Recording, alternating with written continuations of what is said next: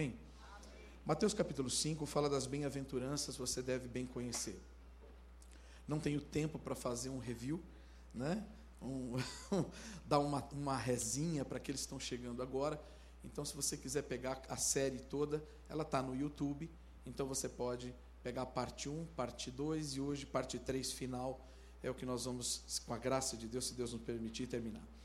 Eu quero ler para vocês os versos 9 e 10 até o 12. É melhor. Bem-aventurados os pacificadores, porque serão chamados filhos de Deus. Bem-aventurados os perseguidos por causa da justiça, porque deles é o reino dos céus.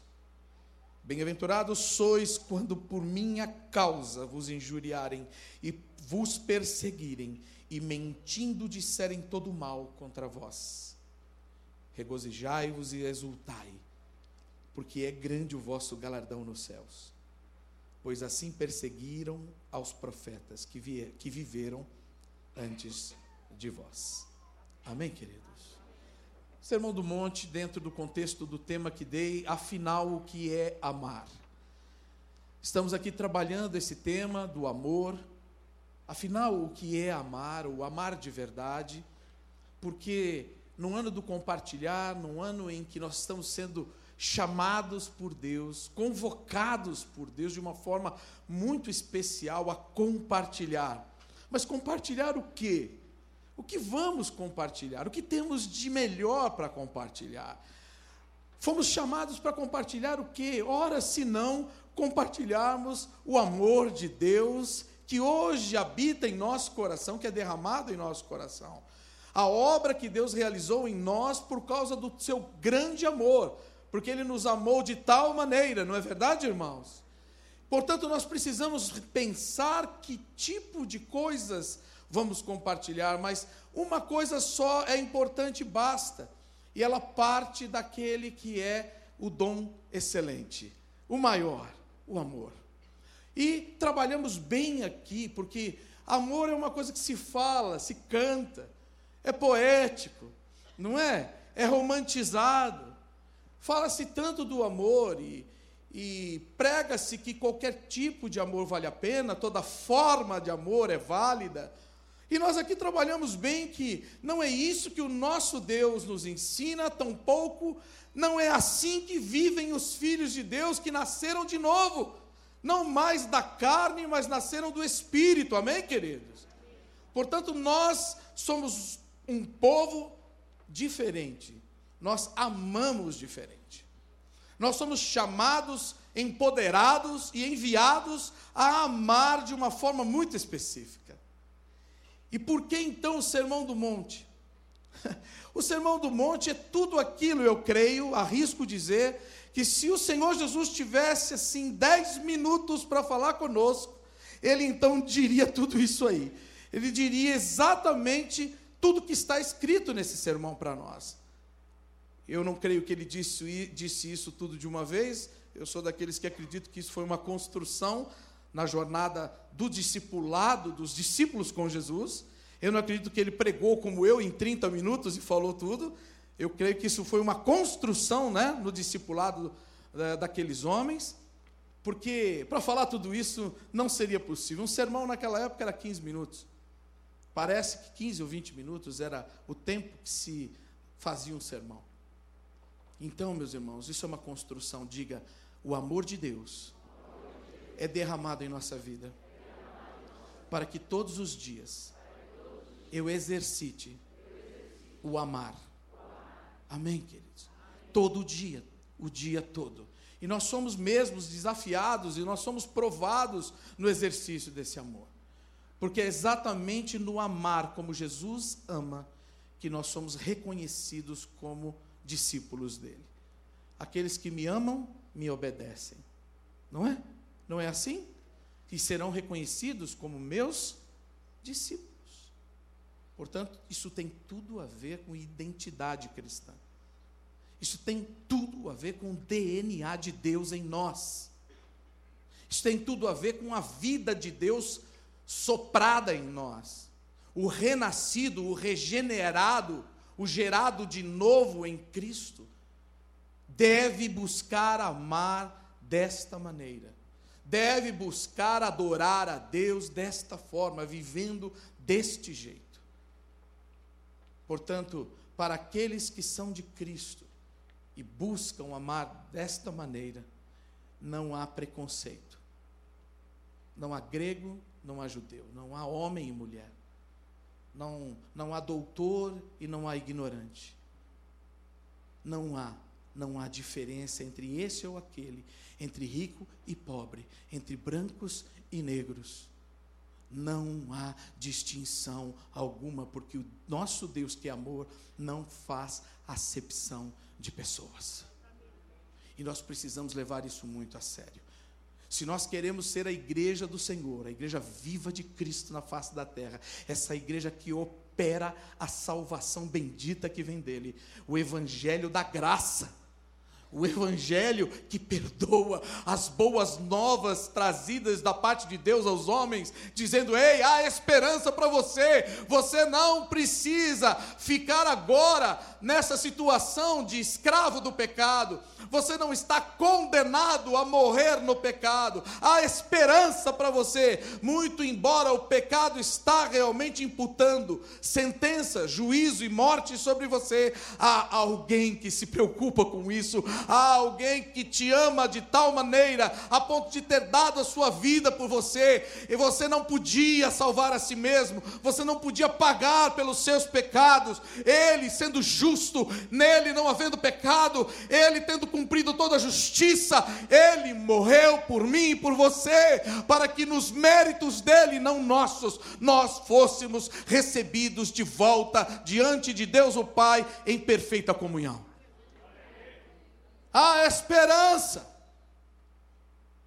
Nenhum ser humano, se se arrependido, confessando a Jesus Cristo, está condenado à morte. A morte eterna, a sentença é eterna, o juízo eterno. Mas isso acontecerá se por teimosia, se por persistência, se por ignorância, se por omissão, se por dissimulação, essa pessoa ou essas pessoas negarem a Jesus, negarem, negligenciarem a oferta de amor que ele estendeu a todos os homens. Portanto, a maneira de compartilhar esse amor não pode ser uma maneira comum, porque os filhos de Deus não são gente comum. Não estou aqui colocando o ser humano num pedestal, amém? Estou dizendo que nós não somos comuns porque nós fomos transformados e nós somos alcançados por um amor sobrenatural. Um amor que não é comum. E somos chamados filhos de Deus por uma obra sobrenatural e não por uma obra comum. Amém, queridos? Portanto, essas virtudes apresentadas aqui nas bem-aventuranças, que eu já expliquei que significa mais que satisfeito, plenamente satisfeito, ou seja, é uma vida completa em Jesus Cristo. Já disse aqui que não é família, não é casamento, não é dinheiro, não é profissão, não é carreira, não é ministério, não é nada que vá nos completar, senão somente, única, exclusivamente, a pessoa bendita de Jesus Cristo habitando em nós agora pelo seu Espírito. Somos cheios do Espírito Santo. Somos plenos do Espírito de Deus, da vida de Deus em nós. Portanto, nada, nada deveria nos corromper. Nada. Está sendo nos dado a mesma chance e oportunidade que foi dada a Adão. Tudo foi colocado à sua disposição, todo conhecimento, todo poder, todo, toda autoridade para governar. A comunhão com Deus, a palavra de Deus, as leis de Deus bem claras, amém, gente? Estão todas elas reveladas e bem explicadas. Agora cabe a nós dizer se vamos dar ouvidos ao mundo, à carne ou ao diabo, ou se vamos de fato dizer sim para Deus e dizer não a esses três. Diga a carne, o mundo e o diabo. A estes três, todos os dias precisamos dizer não. E obviamente, quando digo carne, você já entendeu que precisa olhar no espelho e dizer muitas vezes não para você mesmo. Não é verdade? Não é verdade? Muitas vezes. Foi isso que Jesus disse. Você vai ter que olhar no espelho, filho, e vai ter que dizer muitas vezes: não, não, Paulo. Eu quero vingança, Senhor. Não. Senhor, eu quero justiça, mas quando eu falo eu quero justiça, eu penso na minha maneira de fazer justiça, e o Senhor diz: não, Paulo. Está o diabo desse lado aqui, né? Como se fosse do lado, né? Brincando, né? Falando, sim, sim, isso, você merece. Você foi vituperado, você foi injustiçado, você foi ofendido, você merece. Isso mesmo. Vai para cima. É sobre isso que o Senhor está falando aos seus discípulos. Ele está dizendo assim: é totalmente, é pleno, é completo aquele que promove a paz. O pacificador, porque ele vai ser chamado filho de Deus. Por que chamado filho de Deus? Por que será que os pacificadores são, serão chamados filhos de Deus? Ora, acabei de falar sobre o novo nascimento aqui, mas principalmente serão chamados filhos de Deus porque eles farão as mesmas coisas que o seu pai faz. E vão se identificar em uma coisa principal que foi representada hoje aqui, uma das ações principais do pai, uma das coisas que ele mais prefere, reconciliar. Nosso Deus estava em Cristo reconciliando os homens com Ele. Essa mesa, da qual muitos de nós participamos na ceia do Senhor hoje, ela diz exatamente isso. O Deus da paz veio em teu socorro e te ofereceu, não é? Uma oferta de paz. E te chama para viver em paz com Ele, a se reconciliar com Ele. Diga, reconciliadores. Assim são todos aqueles que nasceram do Espírito aqueles que nasceram de novo, aqueles que disseram: Jesus, entra no meu coração e faz morada. Jesus, perdoa-me porque sou pecador. Até hoje vivi na carne, até hoje vivi do jeito que eu queria. Mas a partir de agora, Senhor, eu quero que tu vivas em mim, eu quero que tu venhas e faça morada, eu quero que tu estabeleças a sua maneira de viver. Venha o teu reino, venha o teu reino, seja feita a tua vontade, como ela é feita no céu, seja feito aqui na minha vida e através da minha vida. Imagina o céu lá na tua casa. Imagina um céu no seu casamento. Imagina o céu no seu ambiente de trabalho. Imagina isso. A vontade de Deus sendo feita na sua vida e no lugar aonde você está, como ela é feita no céu. Já deu para perceber que isso não é obra de homens. Já deu para perceber que isso daqui não é meramente um conjunto de lei moral. Já deu para perceber que sozinho é impossível viver isso daqui. Quem já percebeu isso? Levante sua mão. Você que disse, camarada, isso, pastor, amém, mas não dá para. Não, não dá. Sozinho não dá. E você sabe que é isso que o mundo vem tentando fazer. Todas essas ações do mundo, ideológicas, em nome da paz, em nome do ser humano. Irmãos, nós precisamos entender isso. Ou nós vamos entender isso como uma obra do inferno, ou nós vamos entender isso como uma grande oportunidade de um clamor, de uma sede, de uma secura que anda no coração e na alma dos homens. Eles estão gritando por paz, eles estão gemendo por justiça, mas eles estão buscando no lugar errado.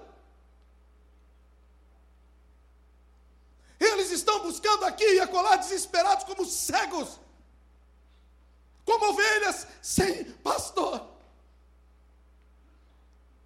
E eles precisam que eu e você, que a igreja do Deus vivo, os filhos de Deus, nascidos não mais da carne, mas do Espírito, passem a amar do jeito que o seu Pai ama. Porque Deus amou o mundo de tal maneira, Ele amou o mundo, não amou o mundanismo. Ele ama o pecador, não ama o pecado, mas sabe muito bem fazer separação entre o pecador e o pecado. E nós precisamos dizer rápido, em amor. Nós precisamos dizer que há a oportunidade das pessoas largarem o pecado. Elas não precisam ficar grudadas nele. Há uma água que lava. Há um óleo que limpa. Sabe? Como que desgruda isso de mim? Como que tira esse pecado de mim? Como que tira isso? Passa o óleo do Espírito. Tem coisa que não sai com água, mas sai com óleo. Você já percebeu? É, já tentou limpar? Lá em casa tinha uma geladeira, uma sujeira nela lá, que não saía com nada. Aí eu fui ler no Google como é que tirava aquela gosma da geladeira. Foi passa óleo que sai, azeite. Eu falei, não é possível. Peguei o azeite, o algodão, saiu tudo. Dez dias tentando tirar a caca e não saía. Será que na vida da gente não é assim também? Tem coisa grudada, tem coisa que fica encalacrada, tem coisa difícil de lidar. Mas que eu creio, irmãos, se nós permitirmos que o óleo do Espírito desça, que o óleo do Espírito venha sobre nós, nós seremos limpos. Essa, essas cranhas, esses males que se, ape, que se apegaram a nós, nós nos apegamos, nos acostumamos com isso em nós, serão removidos, serão retirados de nós. Isso é pacificar, irmão. Isso é pacificar é dizer às pessoas que elas podem receber o que precisam, mas somente há um que pode fazer, aquele que é chamado de príncipe da paz. Porque havendo feito a paz pelo sangue da sua cruz, então estabeleceu paz com os homens. Amém? Não há, portanto, paz sem Deus, paz sem Jesus. E outra coisa, esses pacificadores, eles não são pacificadores a, da, da paz, da falsa paz, da paz água com açúcar. A paz água com açúcar é aquela, é melhor ser feliz do que ter razão.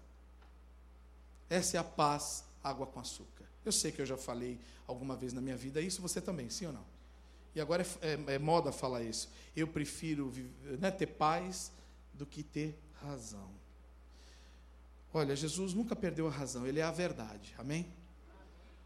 Mas ele mesmo chegou e diz: Olha, eu não vim trazer paz, e sim espada. E quando ele disse isso, ele estava dizendo aos fariseus, aos saduceus, ele estava dizendo àqueles que se viviam da religiosidade, ele estava dizendo daqueles que queriam viver no pecado e não queriam se arrepender. Então, não é uma paz qualquer, não é uma paz sem custo. Meus irmãos, quanto custou a paz Quanto custou a nossa pacificação? Quanto? Você hoje comeu do pão e bebeu do cálice, sim ou não? Esse foi o preço da pacificação. Esse foi o que custou para o próprio Filho de Deus aproximar-nos de Deus, o Pai. Não foi dizendo, ô oh, querido, vá em paz, não faça mais isso, viu? Vocês estão entendendo? É difícil ouvir isso. Porque nós estamos já hoje quase que acostumados ao discurso do politicamente correto. A gente está acostumado a, a um discurso filosófico. Há muito sofisma no nosso meio já. Há muita falsa verdade, metade da verdade, ela é meia verdade, mas não é verdade completa. Só vai haver paz, e os pacificadores são aqueles que promovem a paz, em primeiro lugar, acima de tudo, em favor do seu Deus, do reino de Deus. Diga reino de Deus. Então, meu querido, para a pacificação entre Deus e os homens, é necessário que seja confrontado o pecado. Não existe não existe fé Fé sem arrependimento, fé genuína, fé bíblica, fé evangélica sem arrependimento. Nós estamos vivendo uma época de milhares, centenas de milhares de pessoas que estão aderindo à fé evangélica sem arrependimento sem uma conversão. em nome da paz que eles querem, em nome de uma vida boa que eles buscam, e acham que o Evangelho vai dar isso a eles. Só há paz verdadeira entre Deus e os homens quando há arrependimento e confissão de pecados. Quando há consciência de pecados. E quando isso é colocado diante de Deus em confissão genuína, piedosa, verdadeira. Ou seja, quando eu digo diante de Deus, Senhor, tu estás certo e eu estou errado. O Senhor tem razão e eu não tenho. É quando isso acontece. É quando nós, como pacificadores, como aqueles que falam a verdade em amor, é verdade, é em amor que se fala. Não é jogando na cara, não é apontando o dedo na cara de ninguém e nem julgando ninguém, amém, queridos? Mas não há como fazer isso sem confrontar a mentira, sem confrontar a dissimulação, sem confrontar os enganos do mundo, da carne e do diabo. Diga, não é graça barata. Diga, não é amor alienado. Diga, não é ministério de falso profeta. É, porque os falsos profetas, o Senhor mesmo diz: Ah, profetas, dizei a esses, vá, levanta agora contra esses profetas que dizem: a, a paz, a paz quando não há paz. A palavra de Deus diz isso. O Senhor diz: Eu estou contra eles. Essa coisa de falar que tem paz onde não existe, isso é coisa de falso profeta. Os filhos de Deus têm a verdade na sua boca. Amém, queridos? Tem a verdade na sua boca. Você pode falar em amor, mas você pode e deve advertir. Aquele que está em pecado deve ser advertido que está em pecado. Querido, olha, Deus te ama profundamente e tem um plano para a sua vida. Um plano maravilhoso. Você está vivendo, mas não estou vivendo nem de pé, minha vida está uma bagunça, meu casamento está um. Tá, mas olha, tá, meus filhos, ah, minha, minhas finanças, seja lá o que for. Fala assim, então, sabe por que, que os homens não podem nem conhecer e nem desfrutar do plano perfeito e maravilhoso que Deus tem para eles? Porque o pecado faz separação entre eles e Deus. É por causa do pecado é pela teimosia em continuar vivendo a mesma vida e fazendo as coisas do mesmo jeito.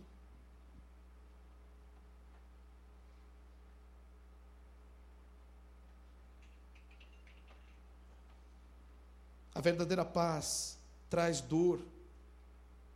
Sabia? Você já tentou resolver uma briga? Ajudar em alguma coisa lá, o pastor Luiz Caldas? Já tentou mediar a briga entre dois irmãos na igreja? Uma confusão? Já tentou mediar um casamento em crise? Ou, pastores, nós sabemos como dói, como dói no coração. Você aconselhar e ver dois seres humanos, alvo do amor de Deus, que tiveram o sangue de Jesus derramado por eles, se ofendendo, se atacando querendo arrancar um pedaço do outro. E você ali dizendo e trazendo a palavra e a verdade, e eles escutando mais a carne, mais as dores, mais o egoísmo do seu próprio coração do que a palavra de Deus, do que a voz de Deus. Até para gente que está fora da situação, mas que vai levar uma mediação, vai levar um caminho de paz, tem dor. Há muita dor tratar as feridas de pessoas que foram traídas, tem muita dor. Tratar o abuso da alma, abuso sexual, violência doméstica, coisas que hoje estão aí, né, lotando os gabinetes, irmãos. Não está lotando a delegacia da mulher, não. Está lotando gabinetes pastorais. E nós precisamos nos dar conta disso. Nós não podemos aceitar viver uma vida dupla. Nós não podemos adotar o amor mundano, um amor filosófico, um amor platônico.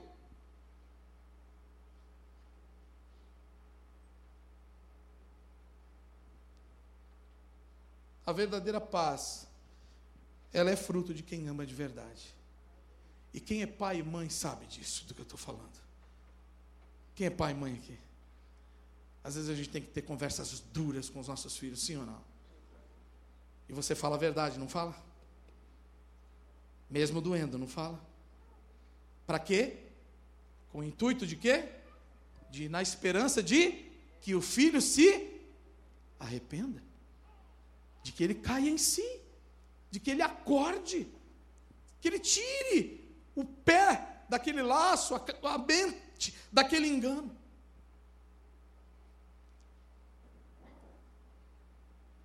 E há uma verdade que isso tudo que estamos falando tem um impacto direto com a maneira como nós cremos, irmãos, e como nós vivemos a vida cristã. Porque se a gente acredita que o, que o céu, que a salvação, ela é fruto de um amor, água com açúcar, de um amor sem preço, de um amor sem custo. Irmãos, nós vamos para o inferno dando glória a Deus.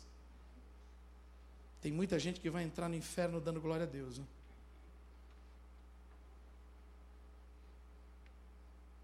Eu não sei como é que vai ser para o diabo, né? Acho que já vai apanhar desde, desde a entrada, já, já vai começar a levar pancada desde. Aqui, aqui não. Aqui não se glorifica a Deus. Aqui nem se faz menção desse nome. Desculpe ser firme, mas eu preciso ser verdadeiro com você. Porque a maneira como você crê, a maneira como você entende a fé, ela vai te conduzir ou a um caminho, ou uma porta estreita ou uma porta larga.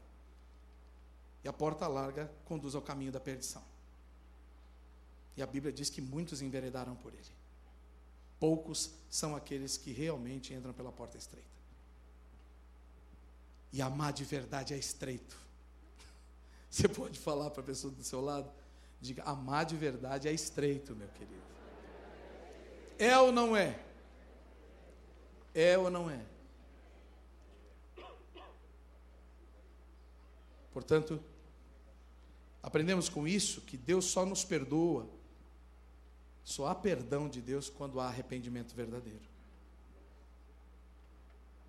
Não é uma oraçãozinha mágica que muda a vida de todo mundo, não. Quando realmente eu me identifico, quando eu me vejo pecador, falho e necessitado de Deus. E reconheço que Ele teria todo o direito de me condenar à morte eterna, mas que por causa do seu amor, perfeito amor, santo amor, gracioso amor, Ele me dá a chance, Ele me dá a oportunidade de receber salvação. Fala para o seu irmão aí ao lado e diga assim: o ser humano que vai para o inferno é um intruso. Diga, é um bicão. Aqui em São Paulo a gente fala bicão, aquele que entra na festa sem ser convidado. Aqui chama de bicão. É um bicão, ó, bicão. Penetra. Penetra. Penetra também. Ou seja, não foi preparado para você. Não foi preparado para o homem. Foi preparado para Satanás e os seus anjos. Mas como alguns, uma parte da humanidade, quer viver do mesmo jeito que vive Satanás e seus anjos, ou seja, sem o governo de Deus, sem ter que prestar contas a Deus, sem viver em comunhão com Deus, porque foi isso que Satanás, né, Lúcifer negou desde o início. Ele disse: Olha, eu não quero, não quero viver debaixo da sua ordem, da sua autoridade, do seu governo. Eu quero estar no teu lugar, eu que quero governar, eu que quero realmente fazer as coisas. Então, para ele foi criado um lugar, para ele viver sem comunhão com Deus. Então lá você reina, lá você faz do jeito, do jeito que você quer. Só que esse lugar chama inferno. Simples assim. Você viu como Deus é Deus de paz? Ao invés de criar uma celeuma, né? Uma disputa de poder, seria um absurdo, né? Não daria, né? Satanás não teria nem, nem de perto poder para isso. Mas ao invés de ficar batendo boca, em vez de ficar fazendo uh, ranhetice, vingança, Deus resolve a questão e fala: tá bom, filho. Vou criar um lugar para você viver sem mim. Pronto. E é por isso que eu creio que o inferno foi criado em amor. Tem gente que não entende isso. Tem gente que fala como é que um Deus amoroso, como é que um Deus perfeito, como é que um Deus que é gracioso pode ter criado o inferno. Criou respeitando a escolha de um ser que ele criou e não quis viver com ele. E vai para lá todos aqueles que não quiserem também. Agora, não dá para viver descambado nessa vida. Não dá para viver um inferno na terra e depois querer morar, morar no céu, né? Você foi promotor do inferno a vida inteira e depois quer morar no céu. Trabalhou para o diabo a vida toda e depois quer, quer, quer receber salário de Deus. Faz sentido? Você acha que uma pessoa bate lá na sua porta, trabalhou, ah, é empregada do vizinho. Aí ela fala assim: vim aqui para você receber meu salário. Fala assim: não, filho, desculpa, é a porta do lado aqui, ó. Você errou de endereço. Fala: não, não. É porque eu gosto da sua casa, porque eu acho que você paga melhor o salário. Então eu vim aqui para receber seu salário. Fala assim, filha, você trabalhou para ela, vai receber dela lá. São tantas incoerências, irmãos. São tantas falsas verdades que nós escutamos que a gente começa a correr o risco de viver à luz delas e começar a pregar um evangelho que não é o evangelho de Cristo. Diga, Deus é amor. Diga, Ele age em perfeição, congregando seu amor e sua justiça. Amém? Os pacificadores, portanto, são aqueles que nasceram de novo e que não vivem mais para a carne. Se esforçam, sim, mas sabem que não dependem de si mesmos para conseguir viver a vida que Deus prometeu e a vida que Deus propôs. Vivem na dependência única e exclusiva do seu Deus. Você lembra do primeiro que era? Aqueles que são pobres de espírito. São aqueles que sabem que não tem nada. E que se Deus não os erguer e, não, e se Deus não os sustentar, eles não vão conseguir viver coisa nenhuma. Amém? Bom. Eu encerro dizendo sobre os perseguidos por causa da justiça. Normalmente aqueles que promovem a paz desse jeito são perseguidos. Sim ou não? Bom, eu não sei. Agora eu vou falar com o pastor Jonas fala de manhã, viu, amor? Eu não sei se, vai, se você volta semana que vem. Eu não sei se você volta semana que vem. Espero que volte. Mas mesmo que você não volte, viva a luz da, dessa palavra que está sendo pregada. Viva. E com tudo isso que eu falei, espero em nome de Jesus, com a minha, toda a minha limitação, que o Espírito Santo mesmo aplique no seu coração, de que falar a verdade, mesmo dizendo, confrontando as pessoas, confrontando as situações, é em amor.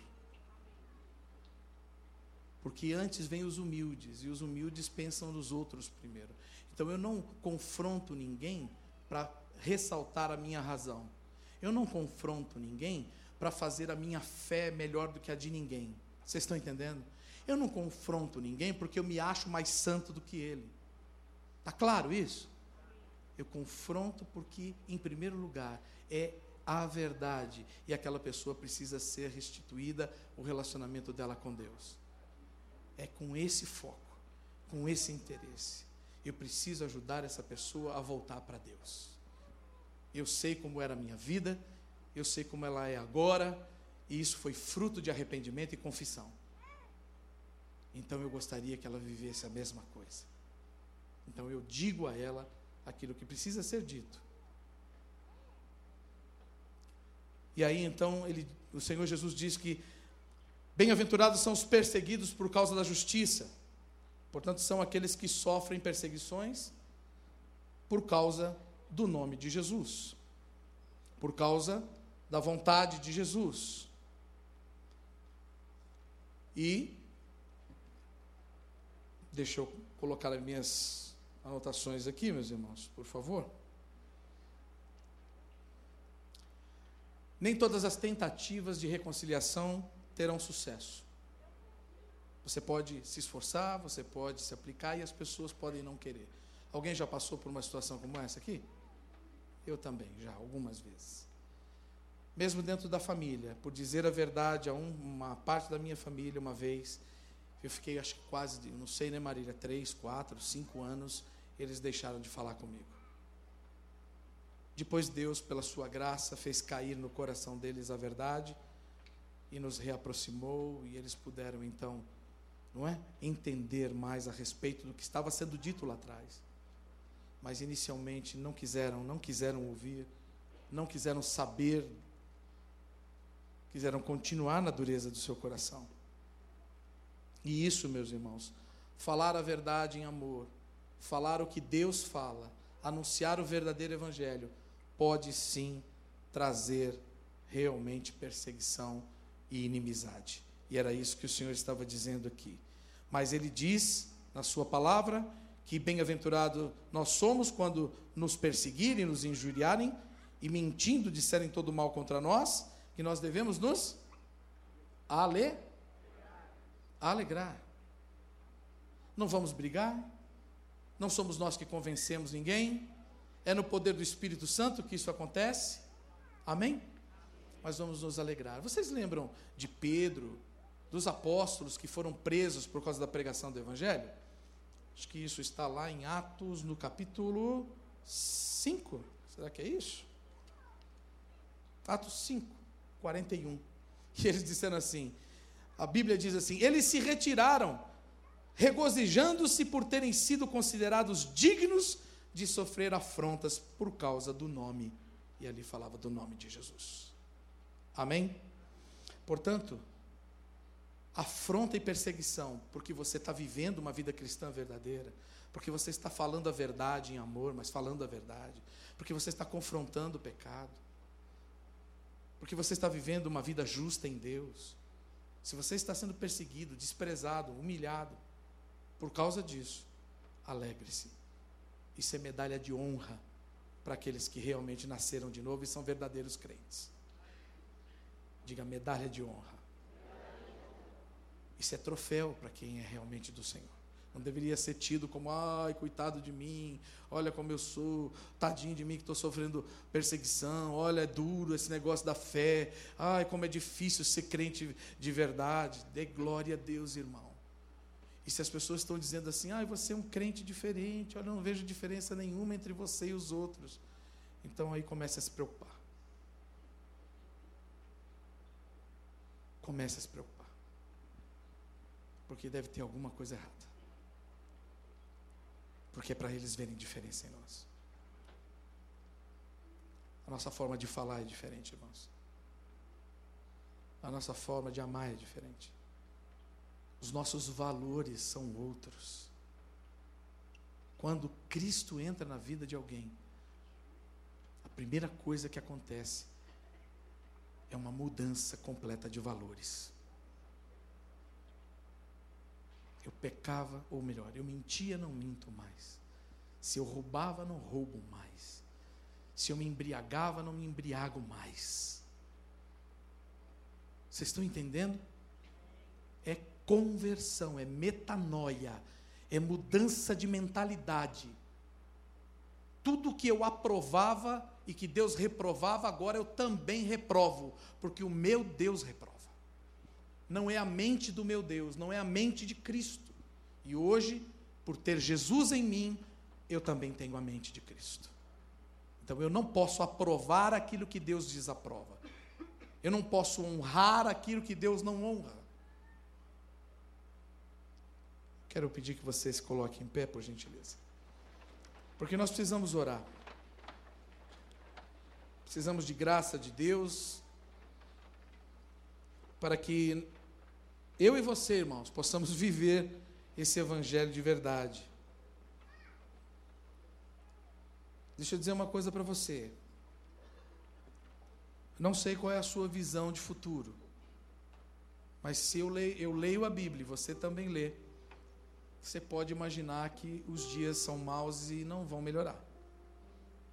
O gênero humano vai se corrompendo cada vez mais. Sim ou não? E o que nós vamos fazer? Nós vamos criar um pedacinho de terra lá não sei aonde e sumir do mundo. Não. Alguns fazem isso. Vivem uma vida minimalista, está em moda, né? Vou viver uma vida, um estilo de vida minimalista. Vou lá para o meio do mato, não quero saber dessa confusão. O mundo que pegue fogo. Vocês são sal da terra e luz do. Foi isso que Jesus falou sobre nós. Então não dá para se alienar em nome da fé ou em nome da santificação. Eu me alieno. Nós somos chamados para andar no meio desse povo, dessa gente aí, ó.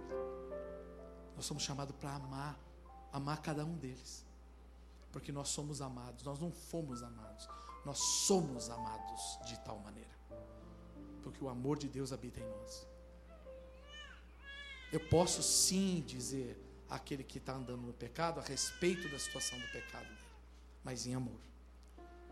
Devo anunciar que há esperança, há um plano de Deus para a vida dele e deixar que ele sim então tome a sua decisão, que ele escolha o que ele quer viver. Não sou eu que escolho por ele. Eu não devo me irar e nem me revoltar contra a pessoa se ela escolher viver uma vida desregrada ou longe de Deus, não é verdade? Mas eu devo sim amá-la de tal maneira para dar a chance a ela de conhecer a verdade e tomar uma decisão.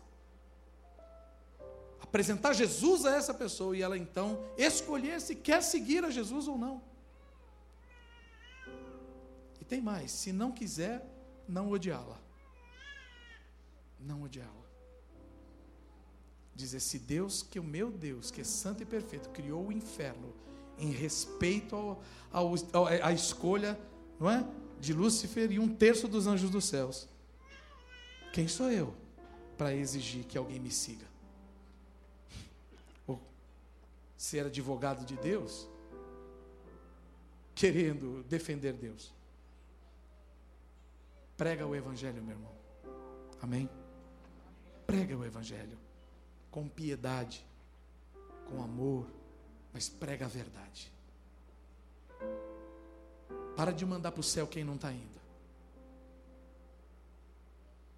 Para de dizer e concordar que todo, toda forma de amor vale a pena. Para de aprovar aquilo que Deus reprova. Para de balançar a cabeça para aquilo que Deus está indignado.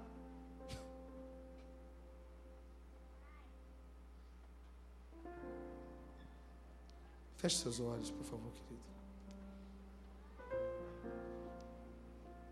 Pai, eu reconheço que eu preciso de Ti. E nós precisamos ser aperfeiçoados nesse Teu amor perfeito e santo.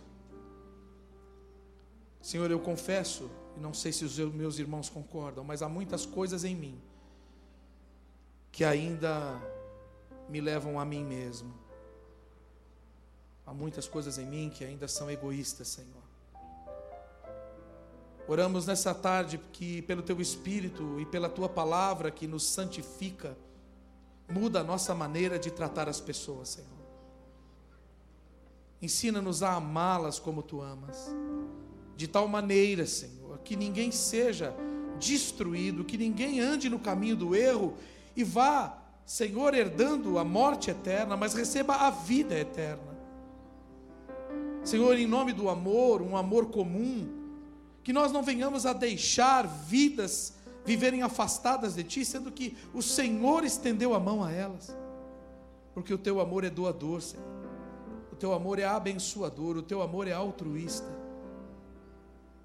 É assim que eu quero amar, meu Deus, e eu sei que eu não sei amar dessa forma, eu sei que eu preciso aprender a amar um pouco mais hoje do que eu amei ontem. Ajuda-me a amar melhor hoje, e amanhã, e depois de amanhã. Senhor, peço também que tu nos ajude a receber todo o amor que tu tens por nós, porque essa é a verdade, tu nos ama. E que nós possamos, recebendo esse amor, nós possamos também dar aos outros, Senhor, na mesma medida que temos recebido do Senhor, ou seja, sem medida, porque o Senhor não tem medido o amor tens dado, Senhor, sem medida. Doses fartas e generosas do teu amor, todos os dias. Eu oro também para que o Senhor nos faça sensível, sensíveis às necessidades do próximo. Talvez eles estejam tão perto, Senhor. Começa dentro de nós mesmos, reconhecendo a nossa própria necessidade do Senhor. Reconhecendo, meu Deus, que nós não podemos nada sem Ti. E ajuda-nos a perceber o nosso entorno. A esposa, a esposa perceber o marido, os pais, os filhos, os filhos aos pais. Que nós possamos perceber, Senhor, os colegas de trabalho, o vizinho.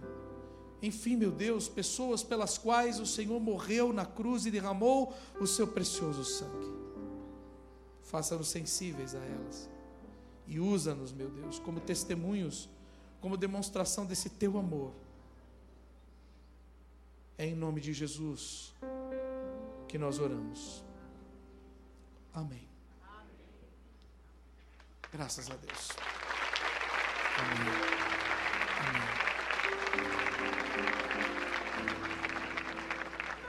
É óbvio que eu vou dar uma oportunidade a você que está aqui. Você que ouviu a palavra, você que, creio eu, entendeu no seu coração de que Deus te ama. Essa é a verdade. Deus te ama muito. E realmente Ele quer que você viva os planos perfeitos dele. Que você se, se aperfeiçoe nesse estilo de vida do céu. Comece agora